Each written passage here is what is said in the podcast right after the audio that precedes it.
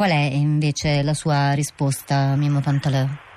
La mia risposta è che intanto questa legge della cosiddetta buona scuola fa acqua da tutte le parti, non sta migliorando la qualità del sistema formativo, a cominciare dal sud, sta peggiorando le condizioni dei ragazzi e di chi lavora all'interno della scuola e sta determinando il caos.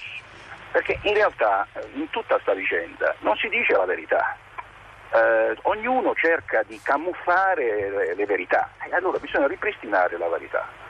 Che ci sia una differenza sostanziale in termini di domanda tra nord e sud, questo è un dato storico.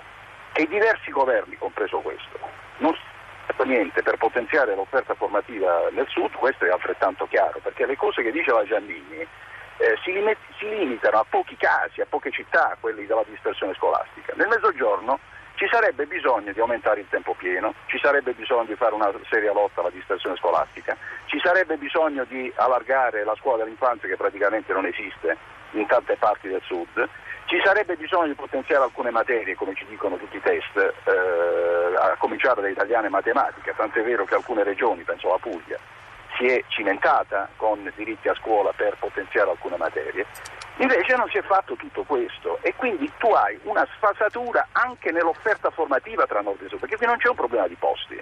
Qui c'è un problema anche di qualità formativa. Andrea Gavosto, l'ho citato più volte oggi, il direttore della Fondazione eh certo. Agnelli, certo. ieri mi sembra interveniva sulla stampa sottolineando come ci siano due Italie, non solo sì. nel problema, insomma da tanti punti di vista, lo sappiamo, lo ripetiamo da tanti anni, però anche nella qualità dell'apprendimento, certo, Pantaleo. Certo, certo.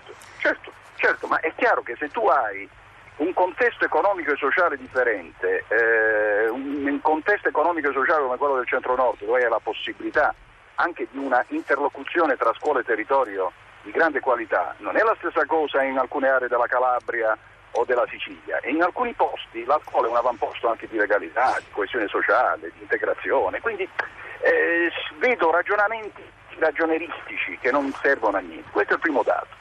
Il secondo dato è questo. Eh, l'anno scorso si è riuscito a tamponare l'esodo attraverso le assegnazioni provvisorie, no? cioè nel senso che si è continuato a fare le supplenze.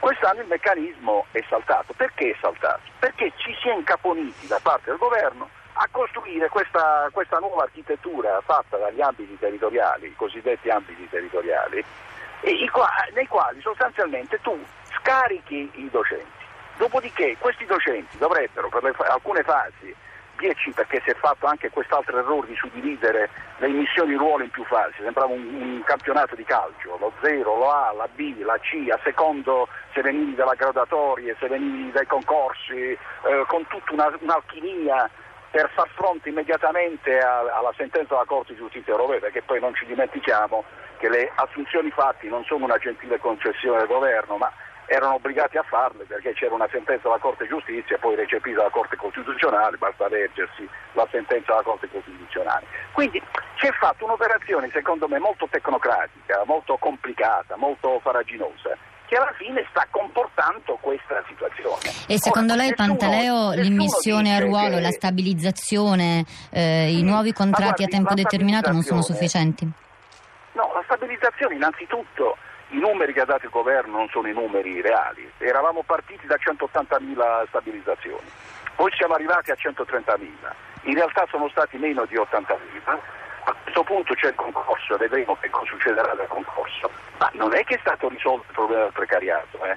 perché questa, quest'altra, quest'altra, quest'altra, chiacchiera che con questo piano di emissioni di ruoli si sarebbe eh, risolto il problema del precariato non è così perché c'hai centinaia di migliaia ancora di precari all'interno della scuola e la scuola ha bisogno e continua ad aver bisogno di precari al nord quest'anno in paradiso.